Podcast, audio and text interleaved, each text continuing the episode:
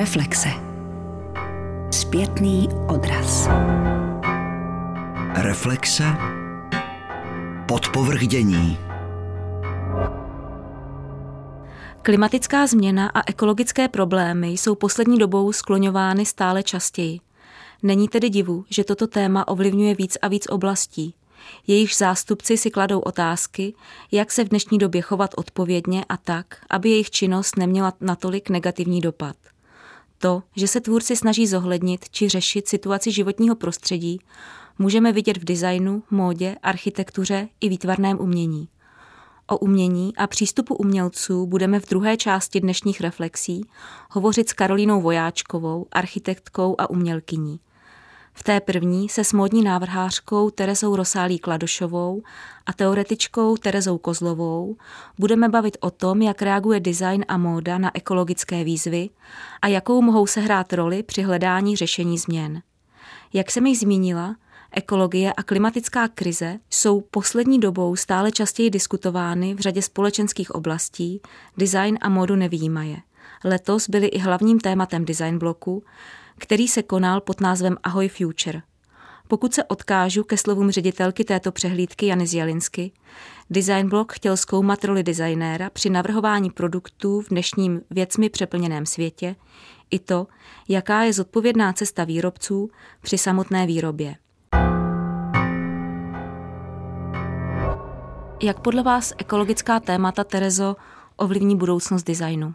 Ekologická témata už se do oblasti designu dostala v minulosti. Řekněme, že kolem roku 2000 vlastně byl takový první okamžik, kdy nastala nějaká masivnější změna, kdy firmy začaly si uvědomovat, že nejen ekonomický aspekt, ale i právě ekologický aspekt eh, směřuje k tomu, jestli výrobek je skutečně kvalitní nebo ne.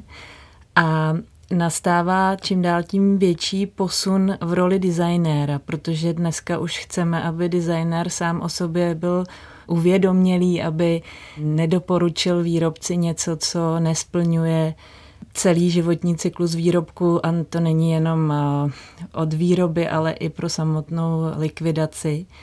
A to si myslím, že je zásadní změna, která nastala v posledních, až bych řekla třeba pěti letech kdy vlastně společnost tlačí na designéra, že designér musí být ten, který je odpovědný.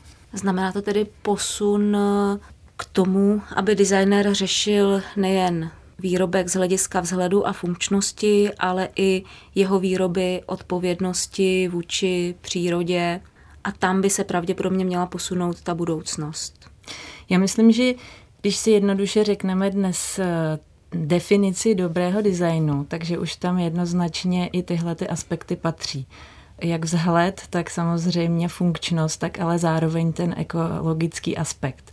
A to znamená, že když designer vyrobí něco, co je nesmírně líbivé, má to velký úspěch u spotřebitelů, je to kvalitní, nicméně potom se zjistí, že takový výrobek likvidují děti na nějakých strašných skládkách, tak pokud se taková informace dostane do médií, tak už to vlastně představuje problém i eh, pro toho samotného designéra, což teď je jako trošku hypotetický příklad, ale myslím si, že tohle je velká změna, která eh, nastala, protože tradiční designéři, pokud se budeme bavit o 50. 60. letech, tak vlastně kvalitní design a dobře odvedená práce designéra znamenala, že klient se pohybuje v černých číslech. To znamená, že designér navrhuje něco, co je tak líbivé, že lidi to eh, maximálně kupují. Ale dneska už jenom vlastně ta spotřeba není jako jediný kritérium kvality.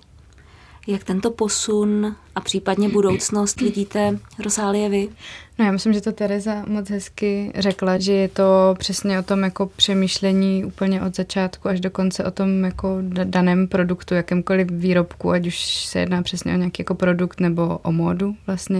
U té módy je to ještě komplikovanější tou jako sezónností a tím, že vlastně těch produktů jako takových vzniká vlastně strašně moc za každou tu sezónu a tím je to právě jako komplikovanější. No.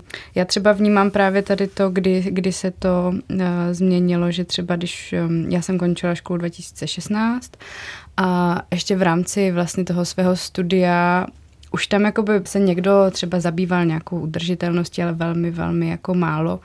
Ale vlastně za poslední třeba ty tři roky už se dostaly tyto témata právě i jako do klauzurních témat, přesně jakoby semestrálních prací. A to si myslím, že je jako strašně dobře, že už vlastně se na těch školách tímhle zabývají. A mám pocit, že už, um, že už vznikají právě ty projekty, které uh, nejsou jenom o tom navrhnout jako krásnou věc, ale o tom jako přesahu a hlavně o způsobu jako přemýšlení nad těmi postupy, které jakoby jsou nějakým způsobem zaběhlé a které si myslím, že se musí měnit a že se jakoby budou měnit a postupně ty designéři už přichází s nějakými způsoby, jak, jak by se ty věci daly dělat jinak. Vy jste zmínila posun na vysoké škole. Já jsem uvedla design blog, který měl právě změnu přístupu designérů jako své letošní téma. Od design bloku uběhl více než měsíc. Když ho vidíte takhle s odstupem, máte pocit, že čeští designéři to téma akcentují dostatečně, nebo že se jejich přístup opravdu mění? Já si myslím, že český trh je stále malý a proto je pro designéry nesmírně těžký, aby naplnili požadavky udržitelnosti. Pak bych si ještě dovolila poznámku, která si myslím, že je v téhle diskuzi hodně důležitá že já nevím, já nemám dostatečné znalosti, i když se snažím je získat, tak nevím, co je správně. Nevím, jestli je skutečně takový problém, že budeme používat plastová brčka, když to zvulgarizuju, a nebo jestli tak strašně pomůžeme planetě, když budeme používat bambusová. Nevím, neznám výhody a nevýhody recyklace PET, neznám, eh, jestli skutečně sklo je recyklovatelné do nekonečna, jaký eh, problémy přicházejí během těch recyklačních procesů. To je strašně komplexní téma a bohužel vzhledem k situaci, která dneska vládne, takže na sociálních sítích je strašně snadné propadnout nějakým fake news, tak je opravdu těžké si vlastně vytvořit správný názor, najít tu eh, správnou cestu a tím pádem vznikají různé tábory bojující a myslím si, že mnohdy jsou to i vlastně lobby firm, které proti sobě bojují a to, to téma udržitelnosti je vlastně poměrně nebezpečná věc. Že když se o tom takhle bavíme, tak to zní krásně. Zní to tak, že na design bloku byla předvedená chatička, která byla krásná, zároveň eh, soběstačná, ale to jsou určitě jako správné věci. Je dobře, že se to děje, je dobře, že se na takovéhle věci vlastně upíná pozornost, ale to nevyřeší problém toho, jestli naše děti eh, konzumují plasty v dětských předsnídávkách a podobně. Je pravda, že tyto výzkumy se velmi často i mění, protože jedna věc je recyklace nebo i likvidace onoho finálního výrobku, druhou otázkou je náročnost samotného procesu a velmi často i designéři, kteří budou hledat onu ekologickou nebo udržitelnou cestu nebo zodpovědnou cestu, nemusí mít eh, dostatek informací. To hledání těch informací jako je ta největší práce, protože vlastně, jak Tereza říkala, že my jako spoustu věcí nevíme, anebo se přesně i ty výzkumy mění, takže v jednom um, článku se dočtete, že vlastně biobavlna je ta cesta, ale pak vlastně v druhém článku se dočtete, že na výrobu biobavlny zase je mnohem větší spotřeba jiných materiálů, vody a tak dále. A právě jako zorientovat se v tom je um, strašně těžké. No. A i když člověk najde některé jako udržitelnější nebo ekologičtější uh, způsoby výroby, tak eh, potom často je to jako otázka ceny, což eh, je zase v souvislosti taky s tím trhem, že tady ten trh opravdu jako malý. Já to třeba uvedu na příkladu. Eh, já pracuji i s digitálním tiskem, což je jakoby přímý tisk na přírodní materiály ale vím, že tenhle způsob výroby, dejme tomu, nějakým způsobem není jako škodlivý, ale vím, že existuje firma, která to dělá jako stoprocentně udržitelně, ale ty ceny jsou úplně jako neskutečně eh, mnohonásobně, ani víc než desetinásobně dražší, než, než vlastně ten standardní postup. A já bych strašně ráda používala vlastně tu nejlepší metodu, ale vlastně vím, že si to v současné chvíli vůbec jako nemůžu dovolit, takže pořád je to takovém jako hledání nějaké takové cesty, kterou já si jako můžu vydat jako malý designer a která je pro mě nějakým způsobem udržitelná. Takže tak jako hledám tu cestu, no, ale to pořád o nějakém jako hledání informací, nových způsobů výroby těch věcí. Ono taky recyklovat se nedá všechno do nekonečna a, a má to svoje jako taky vlastně velká omezení. Jo. A když pracuji vlastně s tím svým materiálem, který vytvářím, tak on je tak strašně časově náročný, že ty věci jsou jsou to fakt potom takové jako unikátní kusy, jako až taková jako umělecká díla, protože já strávím v průměru třeba 6-7 hodin na výrobě jednoho metru když se tak zprůměru a musím jít do třech měst po České republice. Pokud bychom vaši práci přiblížili našim posluchačům konkrétněji, tak vy pracujete s upcyklací zbytku merinovlny. Jak vlastně tento proces probíhá a kde ji berete? Protože vy jste zmínila, jo. že cestujete po třech jo, městech. Jo. Právě, že ten proces je zatím poměrně komplikovaný. Já tu merinovlnu získávám ze dvou míst. A jedno je fabrika na výrobu tkaných materiálů a jedno je barvírna vlny. U obou těch um, procesu vlastně vzniká nějaký odpad, ať už to je menší kousky, které už se vlastně jako nespředou na příze, nebo to jsou právě špatně nabarvené kusy vlny, nebo zacuchané, zašpiněné a tak dále, se kterými já pak můžu pracovat. Takže já tam jedu, vyberu si vlastně ten materiál, potom Vlastně ho musím takže tak jakoby rozcupovat na malé kousky, protože oni jsou takové jakoby větší chomáčky. Jedu na mikací stroj a to dělám na Technické univerzitě v Liberci, kde mají vlastně ten stroj malý, takže já s nějakýma třeba svýma i třeba deseti kilama tam jako můžu přijet a vlastně ten materiál si zpracovat. Tohle si pak odvezu zpátky do Prahy a potom vlastně na to pokládám zase s dalšími kousky vlny ty vzory. Ty potom si ručně předplstím aby se mi vlastně ty vzory nehýbaly. A potom to celé odvezu do Netexu v Děčíně. Mají tam jeden takzvaný vpichový stroj, který ten materiál celý jako proplstí, když to takhle řeknu. A pak Jak? z toho teprve šiju. Jak vlastně vznikla ta idea pracovat s tímto materiálem? Já jsem eh, s těmi eh, merino česanci pracovala už na škole, když jsem s nich tkala, protože jsem chtěla nějakým způsobem zkusit jako tkaní gobelinovou technikou a mně se tady vlastně na tom materiálu líbilo, že je takový eh, objemný a vypadá prostě jako cukrová vata, takže jsem ten materiál poznala tehdy. Potom jsem zase dělala pletenou kolekci, takže tam jsem z Mirina dělala strojové pletáže. A v roce 2017 jsem byla nominovaná na International Woolmark Prize a v rámci této soutěže bylo úkolem vytvořit jeden outfit z 80% z merino vlny a důrazem na to bylo, že nějakým jako inovativním způsobem třeba zkusit pracovat s tím materiálem. A já už jsem tehdy věděla, že mám přístup tady jakoby k té merinovlně vlastně toho odpadu a přemýšlela jsem, jakým způsobem jakoby já to můžu jako využít.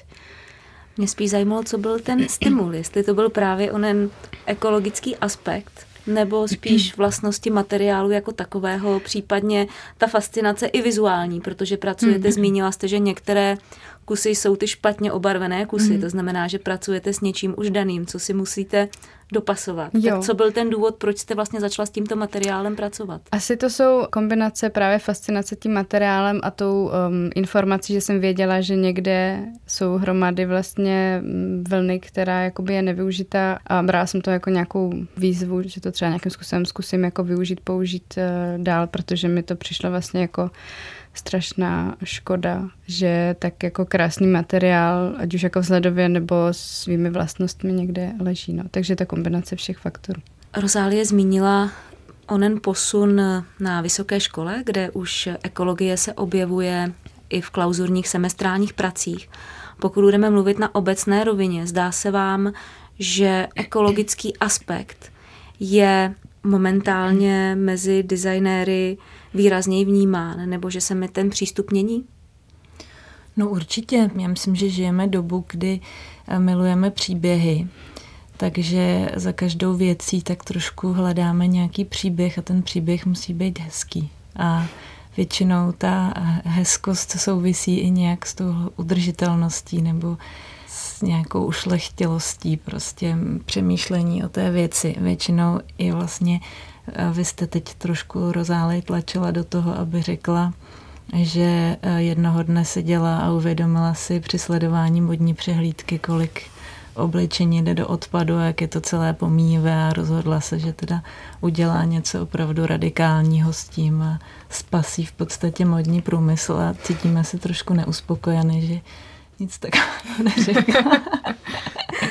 Já myslím, že v dnešní době, tak jako eh, ve všech oborech, ale myslím si, že eh, v designu a v módě to platí hodně, tak eh, součástí kvality toho výrobku je i nějaké dobře zvládnuté PR. A tam tenhle ten aspekt uvědomělosti, udržitelnosti hraje ohromnou roli.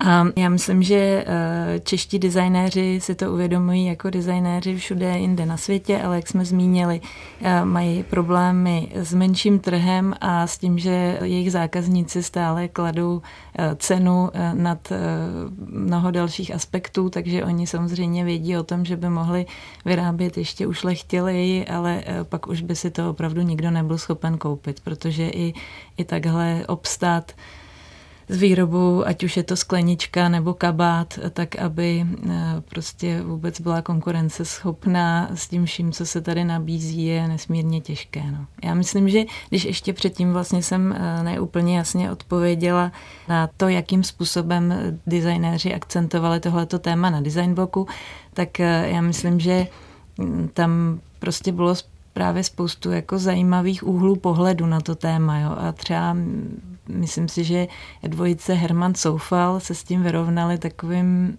jako komplexně dobrým způsobem, že tam vlastně nechyběla ani ta určitá příběhovost, která se dala dobře uchopit, dalo se o ní dobře psát. A vlastně jejich téma bylo, že oni celou tu svoji expozici pojali jako takovou dílnu udělej si sám a ukázali, jak vlastně se eh, různé moderní designové ikony dají eh, zbouchat z nějakých eh, klacíků.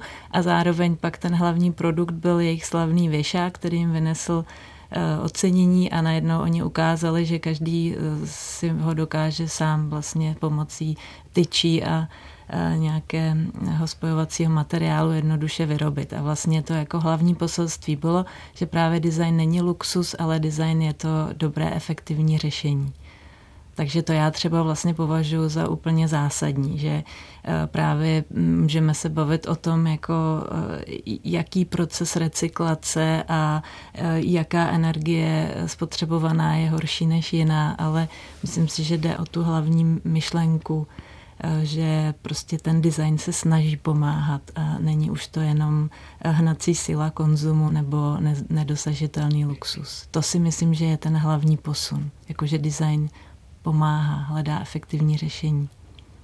Můžu to taky ještě doplnit. Nebylo to tak, že bych seděla a přemýšlela nad tím, jak spasit svět uh, módou, ale vlastně to bylo naopak, uh, že já jsem nejdřív vyrobila vlastně ten materiál, až potom vlastně jsem se začala víc jako zajímat o ty témata, jo. Ty informace a vůbec ta jako informovanost je jako ten základ a to si myslím, že se teď eh, mění a já jsem si tomu jako došla vlastně takovou opačnou jako cestou, no. Já bych se zeptala na to, co tady zaznělo, co je ten design, jak se mění role designu.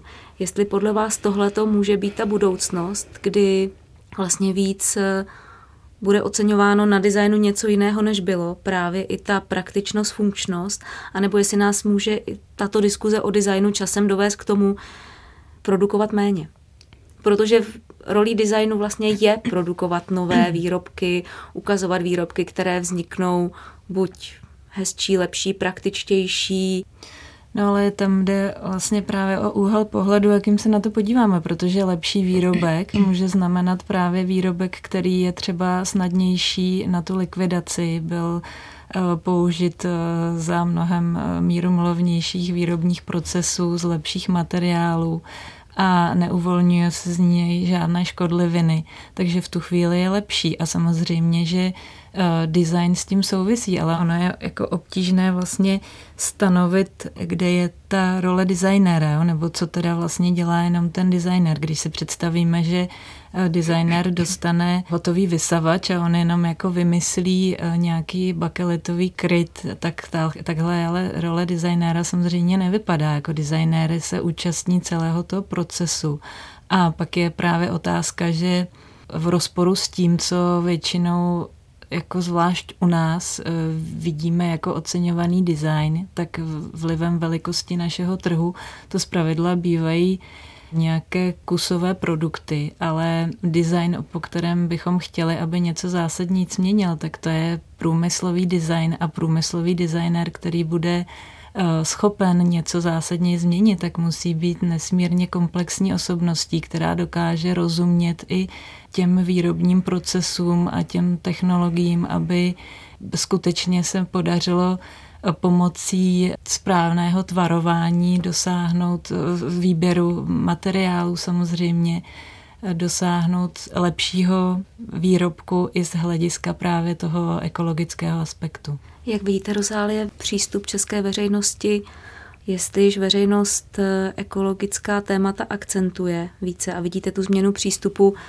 i ze strany zákazníků, tu změnu vnímám v tom, že se více zajímají o, o složení výrobku, o, o to, jakým způsobem je jakoby ta věc vyrobená, ale potom vždycky nejdůležitější kritérium je cena, samozřejmě. Takže je to 50 na 50. Spousta mých zákazníků jako je uvědomělých a, a dokáží zaplatit více za kvalitnější vlastně ten produkt, ale setkávám se i jako vlastně s tím, že stále ta cena je vlastně jako by to nejdůležitější jako kritérium, což když člověk vyrábí z nějakých jako kvalitních materiálů, jako by nemůže vlastně tomu konkurovat nějaké ceně velkovýroby, no. Ale jako myslím si, že ta změna tam je, postupně se to nějakým způsobem zlepšuje, ale maličko. Já tam bych možná ještě na to reagovala, jestli eh, to českou veřejnost nějak zvlášť zajímá tak já myslím, že tady je prostě pořád problém v tom, že my jsme žili v nedostatku. A samozřejmě, že eh, já mluvím za sebe a generace eh, lidí, kteří dneska opouštějí vysoké školy, tak jsou mladší, už nejsou tolik zatížený právě dobou nedostatku, ale přesto si myslím, že to v nás nějak eh, pořád jako vězí. A právě s tou módou a odpovědným přístupem to hodně souvisí, protože prostě ve chvíli, kdy jsem dospívala já, tak eh, jsem dělala frajeřinu ve svetru po tátovi, který ušela babička nebo upletla babička. A bylo to normální pro všechny moje kamarády.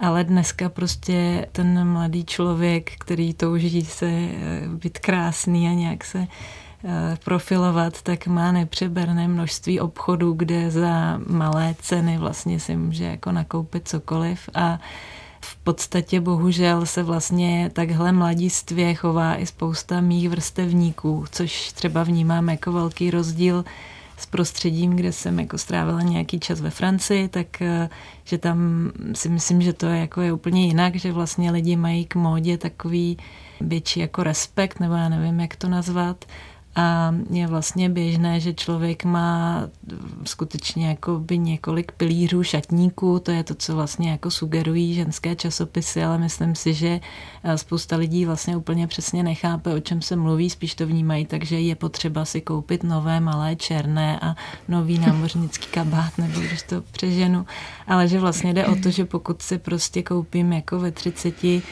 kvalitní eh, kabát z velbloudí srsti, tak ho můžu nosit ve 40 a nebudu se za něj stydět a když se o něj budu dobře starat, tak možná ještě jako skoro o deset let později. Zatímco když si prostě koupím tři kabáty v 25 a v 35, tak eh, nebudu mít ve 40 nic a jenom buď plnou skříň hadrů, anebo těžké srdce, že jsem vyprodukovala obrovský odpad. No a to si myslím, že neplatí jenom v módě, i když tam to je nejmarkantnější, hmm. ale že prostě pokud si člověk eh, nakoupí kvalitní sklo, tak eh, v podstatě se se skleníčkama stěhuje a když je nerozmlátí, tak eh, prostě necítí potřebu je všechny vyhodit a nakoupit si krabici dalších. Že jo? A to je asi to zásadní, jak bychom měli jako začít přemýšlet hmm. u sebe. No.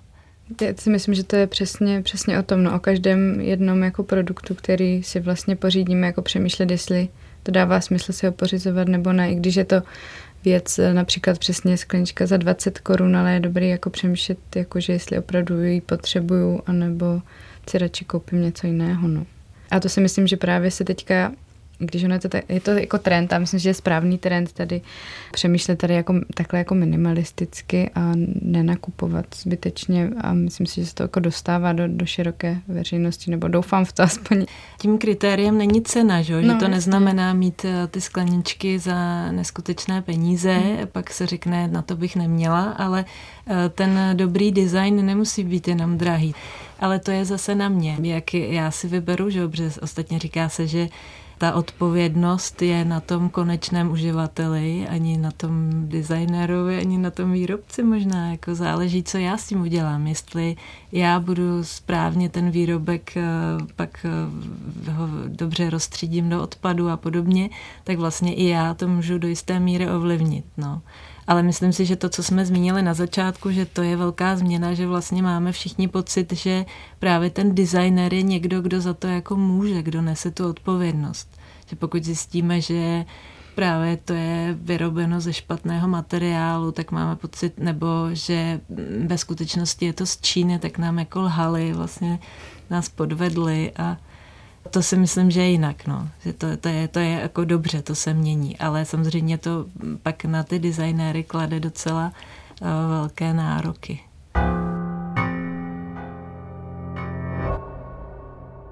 O tom, jak reaguje design a móda na klimatickou krizi a jakou mohou designéři sehrát roli při hledání řešení, jsme mluvili s teoretičkou Terezou Kozlovou a módní návrhářkou a Čegran designérkou roku 2019 Terezou Rosalí Kladošovou. Zájem o toto téma ovšem stále silněji rezonuje i mezi výtvarnými umělci. Ti sice řeší jiné otázky, než je nadprodukce výrobků či odpovědná výroba, přesto je ale toto téma mezi nastupující generací umělců vysoce aktuální. Hovořit o tom budeme s Karolínou Vojáčkovou. Ta je vystudovanou architektkou, ale zároveň i studentkou Akademie výtvarných umění, kde je členkou Ekobuňky AVU. Ekobuňka na Akademii výtvarných umění vznikla jako združení studentů a částečně i pedagogů, kterých se tato otázka vlastně klimatické krize a celkového stavu současné společnosti nějak zásadně týká a berou ji velmi osobně i jak ve svém třeba životním stylu, tak i ve své náplni umělecké práce a chtějí se k ní nějak aktivně vyjadřovat a chtějí ji případně popularizovat a uvádět eh, diskuzi těchto témat na nějakou relevantní úroveň v rámci akademického a uměleckého diskurzu. Důležité je, že Ekobuňka se snaží řešit nejen otázky klimatické krize, ale zároveň se věnuje i etickým otázkám feminismu a současným tendencím, eh, jako je otázka cirkulární ekonomiky nebo nerůstu a udržitelnosti, která je pro nás vlastně jakoby jedním z hlavních motivů, protože dobře si uvědomuje, že spoustu řekněme, průmyslově finančních momentů v současné společnosti je velmi jakoby rozběhlých na dlouhou dobu a asi nejdůležitější téma, které teď vlastně my můžeme v nějakém krátkovém horizontu se snažit podporovat je i třeba nerůst a nějaká udržitelnost v rámci uměleckého diskuzu, ale i našich vlastně osobních životů. Zároveň Ekouňka se snaží v podstatě networkovat s ostatními akademickými platformami, jako je Umění za klima, které združuje v podstatě velkou řadu vysokých škol vedle Karlovy univerzity, Umprum, Akademie výtvarných umění a snažíme se i tu environmentální diskuzi a názory i sdílet a prohlubovat a i vlastně se podporovat navzájem. Ekobuňka je relativně novinka na Pražské akademii. Dá se říct, že se přístup studentů k ekologickým tématům nebo obecně přístup výtvarných umělců mění? Určitě se v podstatě situace mění i tím, že ty věci se nás nějak obecně i existenciálně dotýkají a nedá se říct, že by se to dotýkalo jenom někoho. Samozřejmě umělecká tvorba je naprosto svobodná jako záležitost a je důležité si uvědomit, že i řekněme nějaké zbrojení proti současným finančně politickým tendencím, který třeba napomáhají klimatické krizi, je naprosto samostatné osobní rozhodnutí.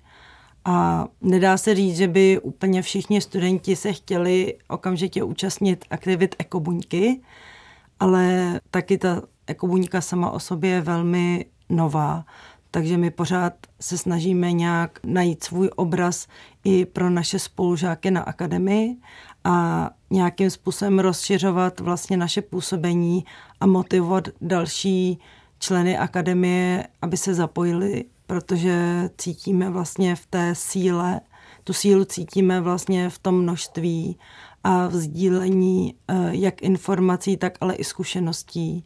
A dá se říct, že máme trošku lepší pozici oproti třeba Umprum, kde jsou taky výtvarné obory, ale na Umprum tím, že mají i ty přesně průmyslově zaměřené obory jako design, architekturu, průmyslový design, které jsou přímo mířené na vyrábění a navrhování dalších výrobků, tak eh, my máme jako čistě umělecká svobodná tvorba velmi exkluzivní pozici v tom, že máme naprostou svobodu a máme i díky tomu velmi nastavené vedení školy vlastně na ten náš diskurs a snažíme se s vedením školy, které je řešení velmi nakloněno vlastně velmi kooperativně spolupracovat. Vy jste zmínila, že řešíte nejen klimatickou krizi, ale i další témata, ať již ekologická, tak vlastně sociální nebo politická. Co pro vás znamená ten ekologický přístup umění, nebo spíš eh, jak k tomu umění sama se snažíte přistupovat tak, aby splňovalo tyto nároky, které asi jinak máte? V podstatě, pokud by se to týkalo přímo mě, tak moje tendence jsou spíš takového systémového nebo celosystémového obecnějšího charakteru, protože já jako student eh, nových médií a případně intermédií se věnuju spíše nějaké třeba digitální jakoby produkci a zároveň mě zajímají celospolečenská vlastně globální témata a pro mě, i když se snažím i ve svém životě vlastně nějakým způsobem redukovat od uh, spotřeby vody po, řekněme, nějaký uh, odpadové hospodářství a tak, tak uh, pro mě jediná jakoby východisko, které se snažím nějak reflektovat i ve své umělecké tvorbě, je celospolečenská změna toho systému. A pro mě je velmi důležité i vlastně teoretická nějaká reflexe a diskurs současný, který se vyne teorii médií a teorii vlastně nějakého uvažování v rámci současné filozofie, což je i taková platforma, která se snaží dneska v podstatě člověka jako živočišný druh trošku vrátit do jeho původní pozice a to je, že to je jenom jeden z mnoha živočišných druhů a je potřeba, aby se člověk už vlastně vymanil z toho svého humanistického primusu. Díky němu vzniknul ten antropocen a aby přijal vlastně tu pozici, že je jeden jenom z potravního řetězce a sice na jeho vrcholu, ale ten potravní řetězec pod ním je stejně důležitý jako ten jeho klíčový hráč. Takže pro mě je určitě důležitý ten celospolečenský diskurs a změna v nějakém systému, ale je potřeba si uvědomit, že nejen já, pokud přistupuji k nějaké fyzické instalaci, tak i mý kolegové vlastně velice často a velmi diskutem na tématem, jaké vlastně materiály máme použít a jaký odpad při umělecké produkci vlastně jakoby vzniká, protože toho vzniká jakoby velice mnoho a vůbec etika používání nějakých nových materiálů pro uměleckou činnost je dneska určitě jedno z hlavních taky témat. Vy jste zmínila antropocén, což je v umění velmi diskutované téma. Je to takový oblíbený termín do jisté míry. Momentálně máme i stejnojmenou výstavu fotografií, která tady probíhá. Můžete vy sama jmenovat třeba nějaké příklady umělců, kteří se antropocénem nebo dopadem člověka na životní prostředí zabývají, které vám přišly, že by je posluchači měli znát, nebo které vám osobně vás oslovili, přišly vám zajímavé?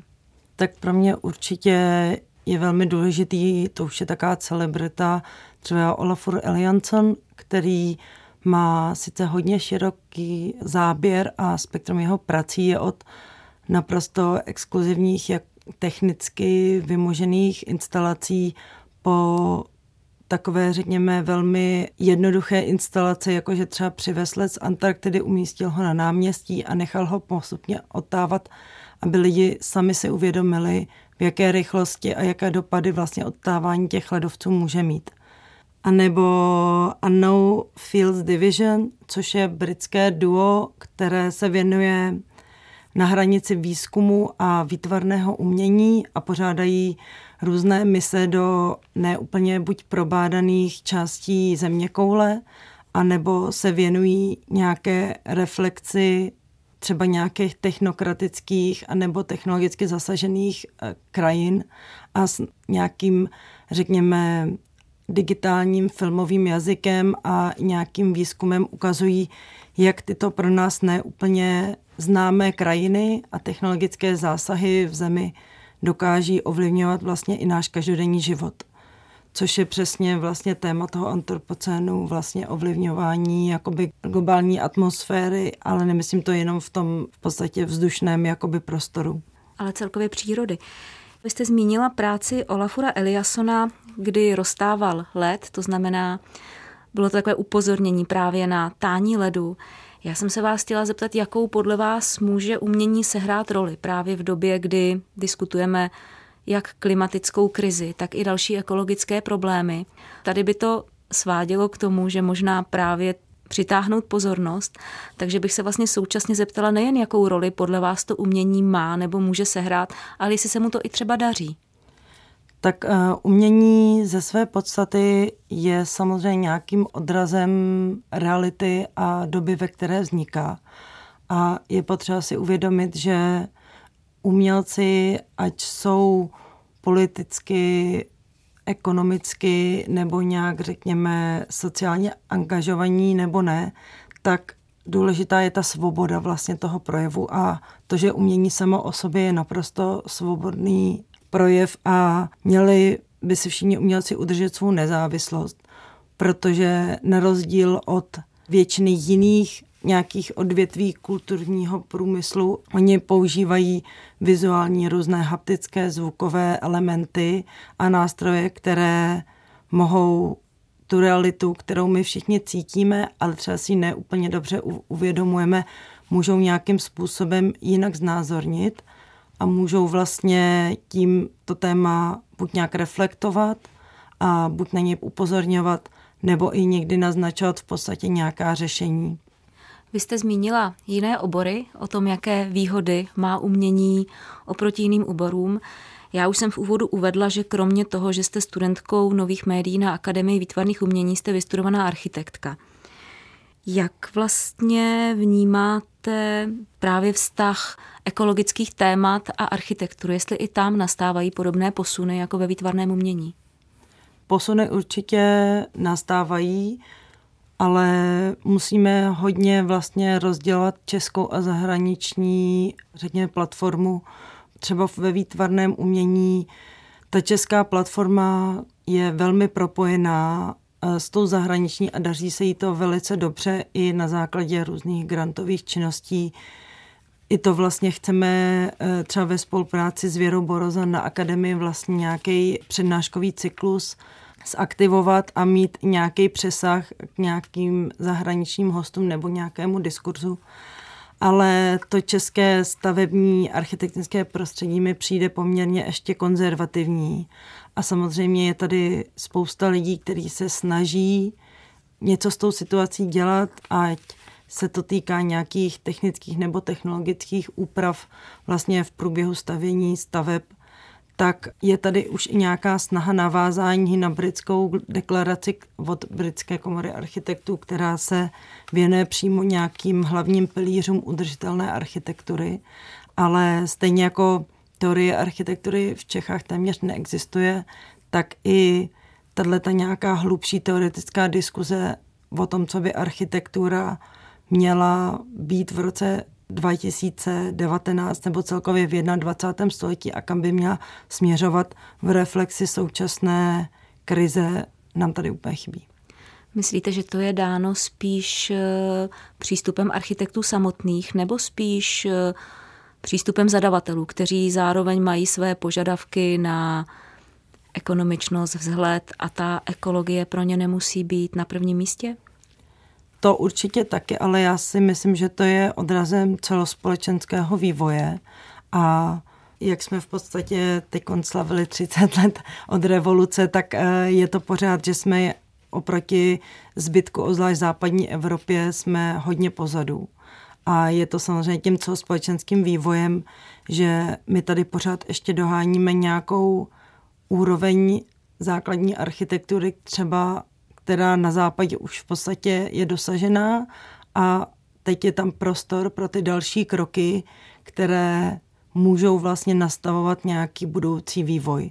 Ale my tady pořád ještě z mého pohledu dotahujeme ten západ a e, je potřeba si uvědomit, že bychom asi museli vymazat část historie, aby jsme to takhle přeskočili rovnou, ale asi vedle toho dotahování západu musíme rovnou vlastně začít pracovat s našima podmínkama a s našima schopnostma.